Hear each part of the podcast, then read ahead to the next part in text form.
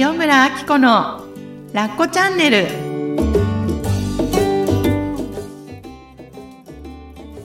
はい。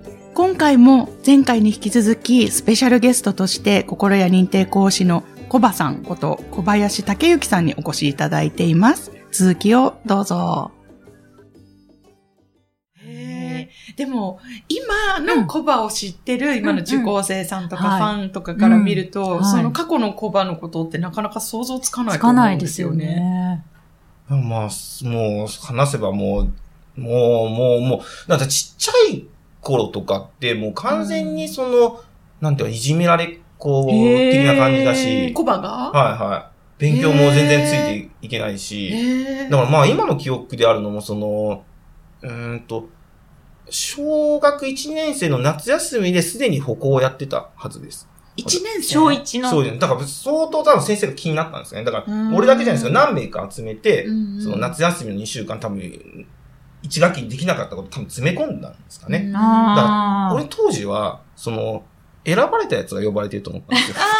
できるやつが選ばれ、選ばれと思ったんですけど、よくよく後で考えたら、ダメなやつが呼ばれたんだ、みたいな。英才教育だと思ってそうそうそうそう。まあ法律でそんなことないよね。だから先生がもうどうしようもなくてとりあえず集めて、1学期のやつ教えたんじゃないですかね。はい、確かに記憶がそんな感じありますよね。へえ。え、その、なんかいじめられっ子とかって今おっしゃってたじゃないですか。はい、でもその時ってお母さんとかにもそれは言えたりとか、家族ではどんな感じだったんですか？ああ、あんまりでもいじめられてるって言えなかったと思うんですけど、まあ、ね、親は薄々分かってましたね。まあ、あまりにもどんくさすぎて、隠すことすらできなかったと思いますけどね。えー、そう、コバの子供の頃ね、すごいたくさん聞きたいなと思ってて。うん、全然なんでも、うん。お母さんから見て、コバはどんな子だったんだろう？なんかある、ま、いやー、まあ、記憶ですか。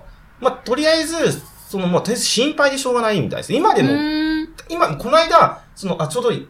去年の5月ですかね。20年ぶりに家族旅行に行ったんですよ。まあ、はい、もうなかなか家族、まあ弟がいるんですけど、家族4人集まることも、まあ、もしかするとこの先ないのかもしれないので、まあ、とりあえず家族旅行的なのをやっておこうかなと。男兄弟だと、さらにそうかもね。そうかもしれないですね。なので、あの、まあ、熱海で待ち合わせて、まあ、その家族旅行したんですけど、うん、一応、まあ、温泉付きの部屋だったんで、二、うん、つに分かれて入ったんですよ。で、親父とおふくろと弟と俺みたいな部屋に分かれたんですけど、まあ一応、こう荷物置きに二、ね、二部屋に分かれたんですけど、置いた瞬間も母親がこっちの部屋に来て、もう、2時間ぐらいですかね。今まで溜まってたことを、もうずーっと、何、お前は何をしてるんだ？この先どうやって生きていくんだ？なんかお母さんが言いたいことあるじゃん。なんかもう、なんですかね。もう聞きたくてしょうがないこと。そうそうそう。もう全部バーってましたね。だからもうこの先ちゃんと生きていけるのか、2000万貯まるのかとか。なんで2000万なのあ、年金に、ね、老後2000万。大丈夫なとか、こう。それちょうどね、話題だったもんね。そうそう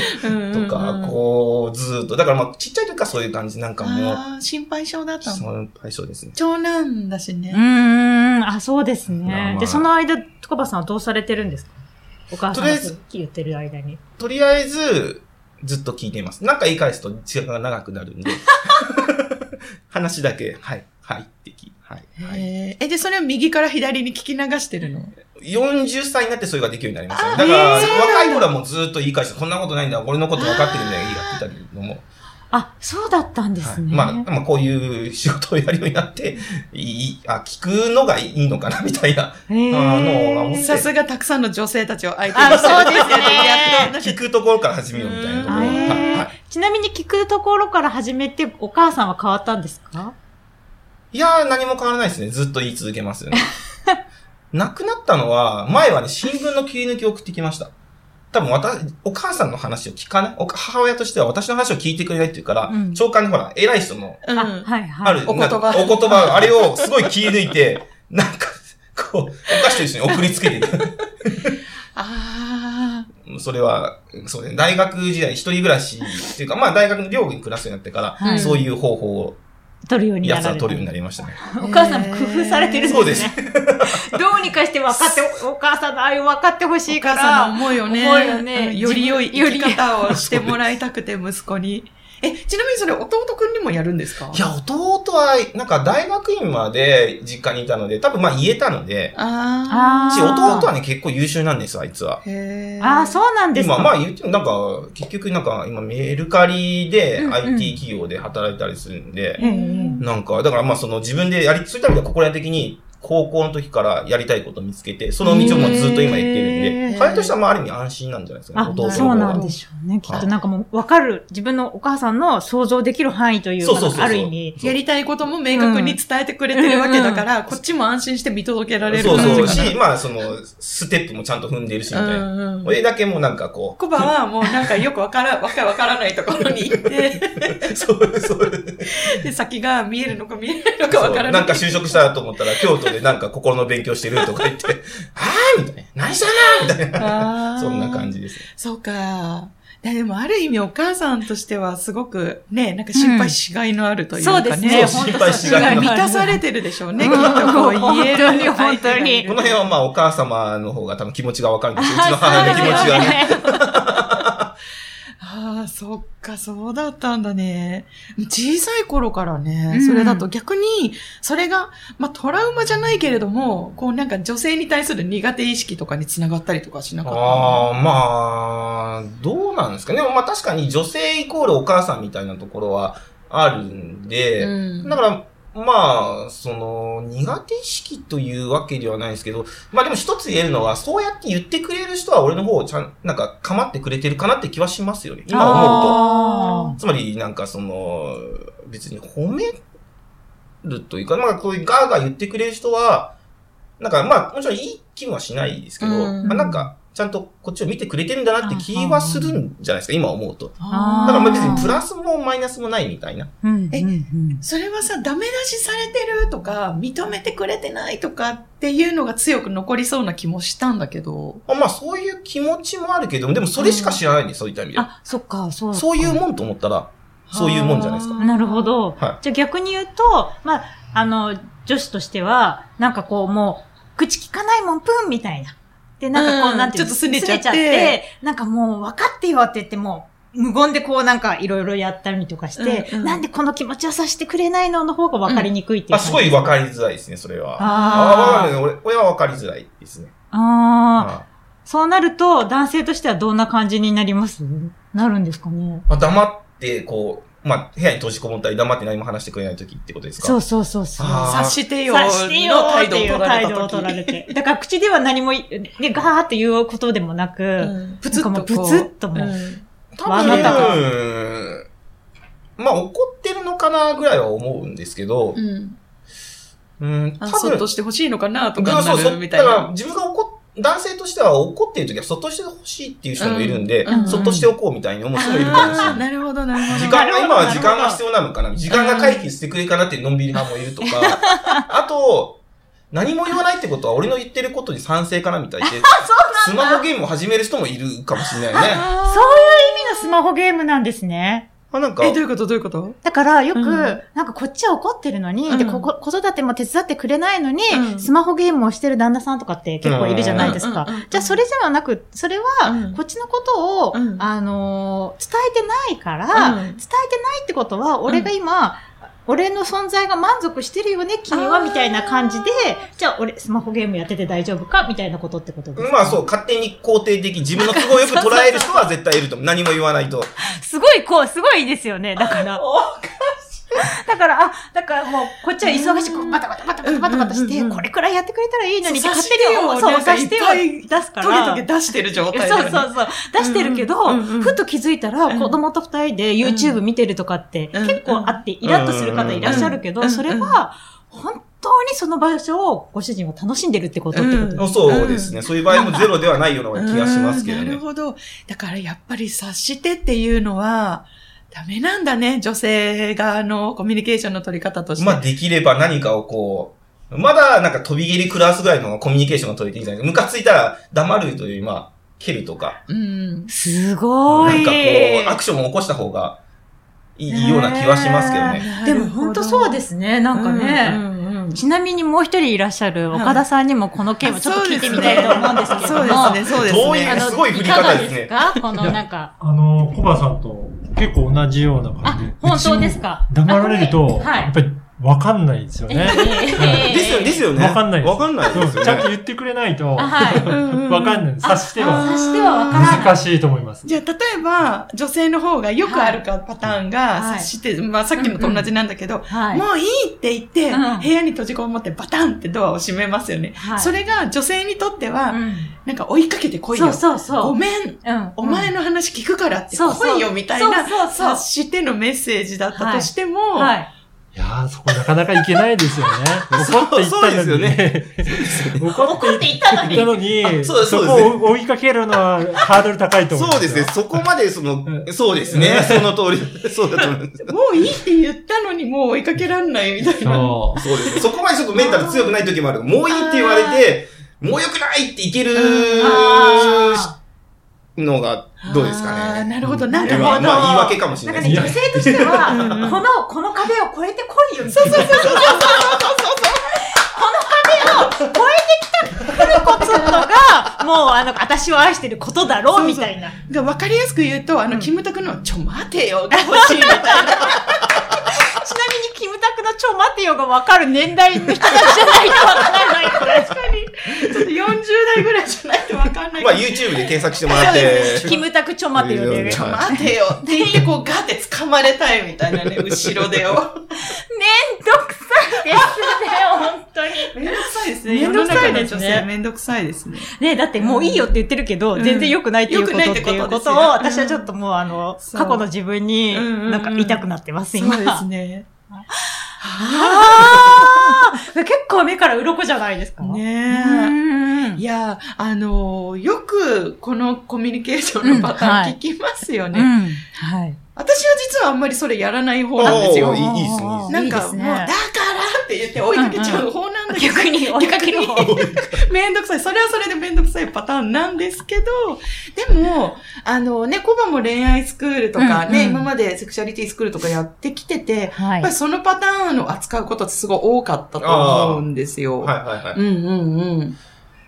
なんですかね、多分女性としては、多分、わかんないですけど、なんかこれをしちゃダメとか、これを言っちゃいけないっていう、禁止事項が結構多いんじゃないかなと。わ、かるわかる。はいはい。これをやっちゃったらもう終わってしまうとか、そうそう。これやったらもうなんか、なんか、関係がちょっと変わってしまうような、っていうパターンが結構、多分、まあ、それぞれ、まあ、いろんなパターンとか言葉があると思うんですけど、それが結構あるんですけども、男性が意外とそれがなくて、意外とそうズケズケとやっちゃうわけ。それほどみ、例えば家事、子育て忙しいのにスマホゲームやっちゃう的な、ついしょうもないことをやってしまうんで。女性のタブーがわからない。わからないんで。だからまあ女性としてはそういう、なるべく禁止してることをやめてっても、まあ、結構大丈夫だよみたいなのを分かってもらう方が、悪いことにはならない。ないんじゃないかなと。だから、例えば怒りたい時に、ここ怒ってしまったら、嫌われてしまうんじゃないかとか、まあいろんなこと多分女性の考えると思うんですけど、まあその辺をまあもうちょっと緩めていった方がいいんじゃないかみたいなことを、まあまあ、あの、スクールでやってたりはしますね。なるほど。はい。はい、ちなみに男性は、まあそれを緩めてもいいんじゃないかっていうでも、やっぱり女性が一番怖いんだって嫌われるのが怖くて、はい、そこの縁が切れることがすごい怖いと思うんですけど、はいはい、男性にとってその怒りとかをこうぶつけられる時って、どんな風にこう思うんですか、やっぱり嫌だなって思いますよね。女性から怒り怒りぶつけられたり、なんか文句言われたりとか。だからそれ、そう、だけど、付き合ってるとか、まあ、結婚してるっていうことは、そこも含めて、あの、いい、あなたのことを思ってるんだよって思うことなのか、ここまでされたら俺もさすがに嫌だなとかっていう、なんか、まあ、人それぞれだと思いますけど、なんかありますか？いや、まずは、大事なのは、その、相手が、まあ、自分が女性だとして、相手に男性に何か言うときとして、うん、男性がどう受け取るかあまり考えない方が、へいいと思いますね。考えながら言ってしまっても、その、どう受け取るかは結局その人次第なので。まあ、ね、本当ですね。まあ、これはちょっと耳かっぽじって、もう一回聞きたいですよね。とりあえず、あ、そうです、そうです。女性ってやっぱり取り、取引というか駆け引きというか、はい、そういうことを無意識に多分考えちゃって、うんうん。こうなったらこうなるみたいな。そう、なんか結局コントロール、なんかね、この話題結構ラッコチャンネルでも取り上げてたんですけど、こうなんか相手がこう言うんじゃないかとか、うん、こう言って欲しくて自分の発言を無意識にこう決めちゃったりする時があるんですよ。だからもうそれをもうやっぱ思考を止めて、伝えたいことをただもう頭の中だだ漏れする方が逆に健康的なんじゃないかって私も思ってて、でもやっぱりね、それ意識してないとどうしてもコントロールにやっぱ入っちゃう、女性は。こう言ったらこう言われるかな。こう思われないためにはこう言った方がいいかなとか、すごいちょっとめんどくさい思考になっちゃうんですけど、小葉先生が言うには、そうですね、もう。でもまあその思考を含めて、バーっと、今こう、こういうコンコントロールしちゃいそうになってるんだのも含めて、もうバーっと気持ちを言う感じですね。私もそれわかりやすい。頭がこう、もうごちゃごちゃになっちゃってね、とかそう。こういう風にしてないと不安なんだ、みたいな。そうです、もうなんか、はいはい。いうのが、まあ大事かなと思っていて、で、その、なんていうんですかね、コミュニケーション100点、パートナーシップとかコミュニケーション100点はないと思っていて、どれを取ってもどれも取らずだと思うんです。例えば、ガッと、まあ、例えば、まあ、ここですけど、よく本音を言うっていうと思うんですけど、本音を言えば100点かっていうと別にそういうわけでもなくて、そうですよね。本音を言ったからって気づかないわけでもないし、勝手に気づく場合もあると思うし、そこでギクシャクする場合もあるんですけど、でも本音を言わないとストレスもたまると思うんで、だからまあ、その、みんなこのコミュニケーションがパートナーシップに100点をやっぱり目指すと過ぎちゃうんですよね。で、100ができないんだったらやらないみたいな、ね。そうそうそう言わないみたいなのありますよね。すごいもったいないです。失敗したくないんだよね。みんな傷つきたくないしね。だからその、この場合100点を目指すというよりも、なんか、旦那さんになんかどう思われてもいいっていうか、まあ、その、もしかしたら、ちょっと旦那さんに冷たくされるかもしれないけど、それでも子育てを手伝ってもらえそうになる、私の大変なことを理解してもらえそうになるっていうのは、うん、その、そういった意味では、そこで80点取れるんであれば、うん、80点を方を優先して、はい。言いたいこと言ってみるとか、まあなんかそのあたりで、こう、コミュニケーションしていくと、まあうまくいくんじゃないかなと思うし、あと言われた方としても、はい。そんなに実は多分嫌な思いはしないのかなとは思っていて、そういった意味では、逆に何も言わなかったら、何も言わ言われない俺っていうことで勝手に凹む人もいるかもしれないので、あそっかそっか。そういうのもあるんだ。はい。まあ、どう取るかわかんないですよね。なんか、黙って勝手にやってたら、うんうんそうね、あなんか俺にはあんま興味ないのかな、みたいな。なんかいる必要ないって思わせちゃうとか？そうか、まあ、そういう人もいると思うので。だからまあ、何をやっても100点にはならないし、ね、何やっても0点にもならないので、うんうん。あ、何やっても0点にならないっていうのもいいですね。そうです、そうです。確かに。うん、ね。なので、そのどこで、こう、その場その場でせん、ね、あの、決めてやっていくか、だと思うんです。全部本音を話す必要もないと思いますしね。その場合、今日言いたいなと思ったら言えばいいと思いますけど。はいはいはい。すごーい。なんか男性目線はやっぱりまたちょっと違いますよね。面白いよね。女性はどうしても、なんか頭でこねくり回す動物。だから、こう、ちょっとこう、なんていうのかな。直感的なことというかね、はい、なんかこういう意見ってすごい参考になるよね。うん。うん、本当に本当に。うん、いや、あ、ごめんね。どうぞ。特に、あの、産後の相談とかが、やっぱり、多く、ね、うん、届くんですよ、ラッコチャンネルとかって。やっぱり、つい、この間も、産後ってやっぱりなんかホルモン的にちょっとこう、イライラしやすかったりする時期で、はい、で、旦那さんが、頑張ってくれてるのは分かってるんだけど、はい、思うように動いてくれないストレスみたいな、そういうのも持ってる人たちがいたんだけど、はい、もうそれも何考えすぎずに、単純にやってほしいこととかを伝えていったらいいって感じかな。はいはい。そのごちゃごちゃも含めて。含めて、ごちゃごちゃのまま言うってことですね。うん。そう、あ、でもそうだよね。うまく言えなくていいんだよね。はい。もうなんか嫌でいいので、うん。例えばその、産後、ご出産されて、うん、まあ、何日か病院にいられて、うん、家に戻られて、うん、旦那さんがいろいろやってくれてる、はい。お子さんのこともやってくれてる、ご飯も作ってくれてる、全部不満ないけども、うん、なんか、嫌だったら、とりあえずなんか嫌だってああ、わかるわかる。うん。はい。そしたら旦那さんなんか考えると思いますけど、はいはい。あ、そう。すごく印象に残ってるのが、はい、私ね、前に、えっと、コバと一緒にスクールをね、参加させていただいてて、コバ、ジャージコバスクールの、えっと、セクシャリティスクールの講師をやらせていただいてたんですけど、あの、コバの講義の中でね、すごい印象に残ってるのが、嫌だってちゃんと言えって。で、受講生の方たちみんな女性なんですけど、はい、当然。で、コバの講義がすごい人気で、はい、でみんな嫌だって言ってるとか言って、うんうん、もうとりあえず理由がなくても嫌って思ったら嫌なんじゃって言えみんなすごいノート書いてたよね。そう。ああ、なんか、こっ女性としては、なんかこうやっぱり、相手がどうして嫌なのかっていうのを伝わりやすく、まずはこう、こっちでストーリーというか、理由をちゃんと明確に言わなきゃとか、はい、やっぱりなんか頭でこねくり回してから言わなきゃとか、伝わりやすいように伝えなきゃって思ってしまうんだけど、その時間がやっぱりもったいないというか、はい、コバの理論だと、でもとにかく理由がなくてもうまく伝えられなくても、嫌なんじゃって言えるっていうのが、すごい印象に残ってるんですよね。はい、うんなんかもう理由なく嫌っていうのが、もうそこが大事ですね。だから、その理由を考え出すと自分の気持ちがわかんなくなってしまうので、それが一番まずいですよね。その自分の感覚。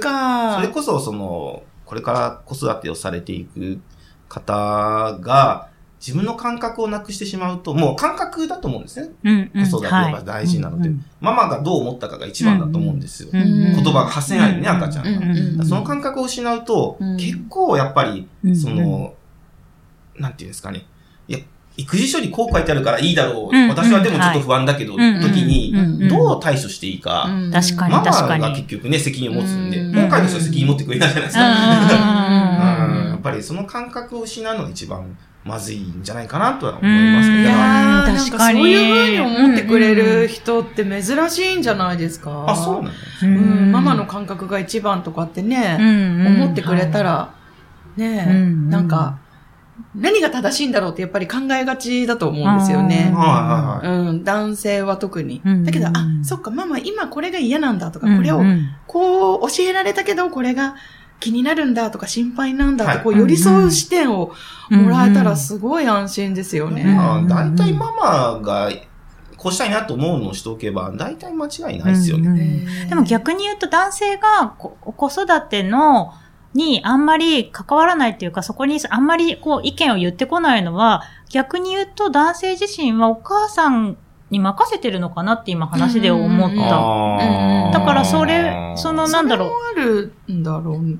どうですかね。あまあ、違う違う。あの、まま、なんだろう、任せてるって言うと、投げっぱなしっていうことじゃなくて、お母さんを信頼してる。そうそうそうそう、この子の母は俺じゃないっていう。やり方を。そうそうそうそうそうそうそう。どうなんですかね。まあ、その、やっぱり、自分の体を通っているかどうかってやっぱり大きいんじゃないですかね。やっぱり、ママの場合は、その、やっぱり、その感覚でやっぱりつ、ま、赤ちゃんと繋がってる部分はあると思うんで、ママの感覚と、そう同じ感覚をパパが持つっていうのはなかなか難しいと思うので、だからまあ、そのママが子だと思ったことに対してどれだけこう、そのママの声をこうパパが拾えるかってやっぱり大事なんじゃないかなとは思います。もちろんパパがね、責任に関わっているのは大事、もちろん大事なことだと思うんで。確かに。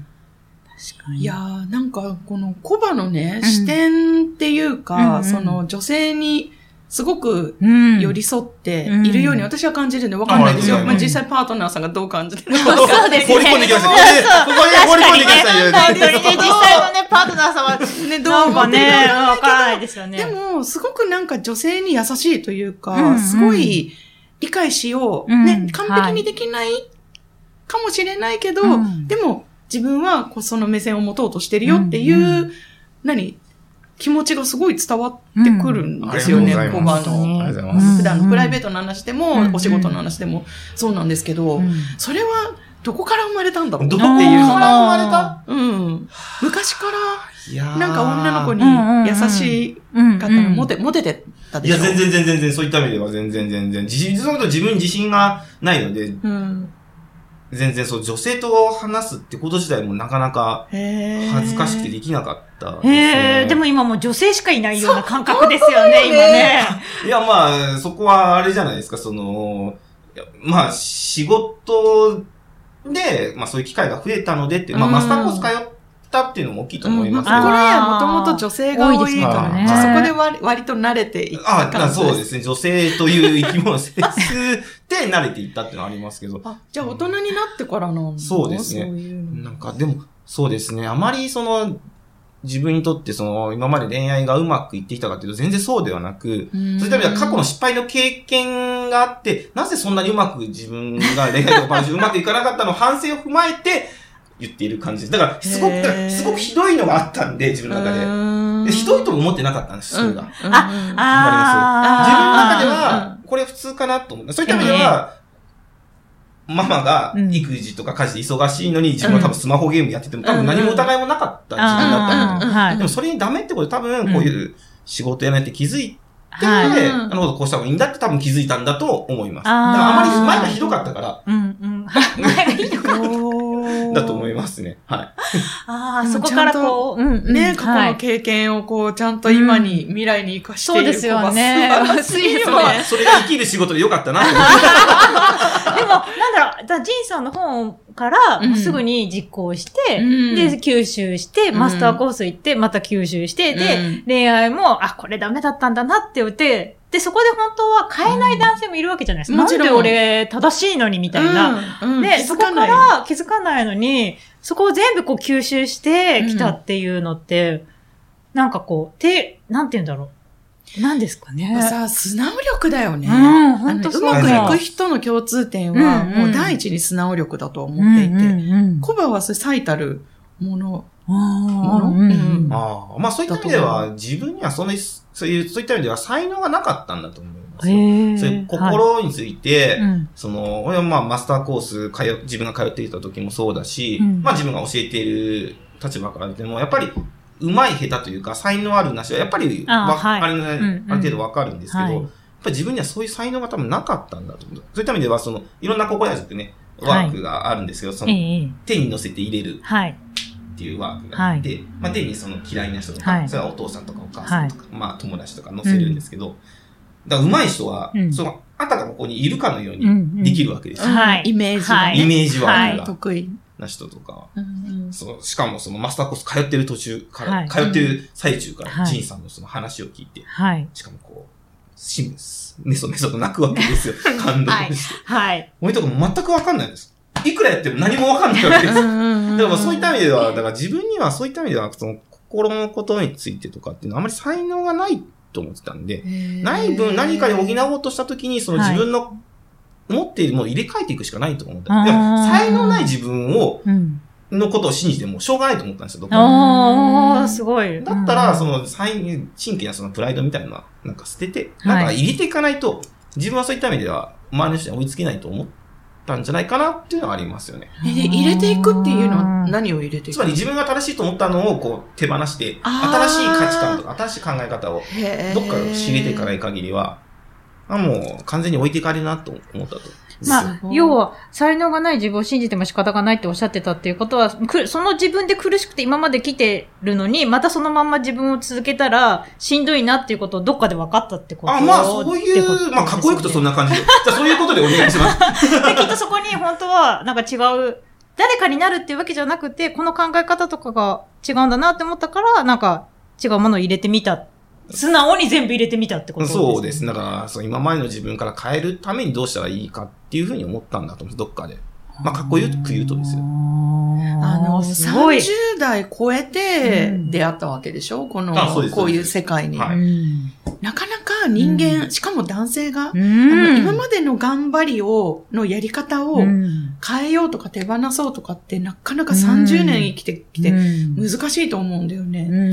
でもそれでも、その新しい生き方の方をやってみようって、思えたくらい、なんだろう、なんかまあ、切羽詰まってたというか、そういう感じもあったうん、そうやっぱり、その時の自分があんまり好きじゃなかったんだと。あの自分に戻るくらいだったら、何か違う方に、まあ、しがみつきたいっていう感じもあるのかもしれないですけど、あの前の自分にはもう、そういうあまり未練がないという感じですよね。すごい転換期だったんだね、じゃあ。そのね、震災の年ぐらいだよね。そうですね。だから、なんか響くんだね、きっと。コバの周りにいる人たちは。ありがとうございます。うん。いや、本当に大人気なんですよね。本当に、本当に、本当に。ファンの方がいて。うん。ええ、そっか。ちょっとね、ここまでいろいろね、なんか、あの、お話聞いてきたんですけど、コバの真髄というか、あの、ちょっとお仕事、ビジネスの方を、お話をね、聞いていきたいなと思うので、いいですか？まだまだちょっと付き合いいただいて。ありがとうございます。はい。じゃあまた次回に続きます。はい。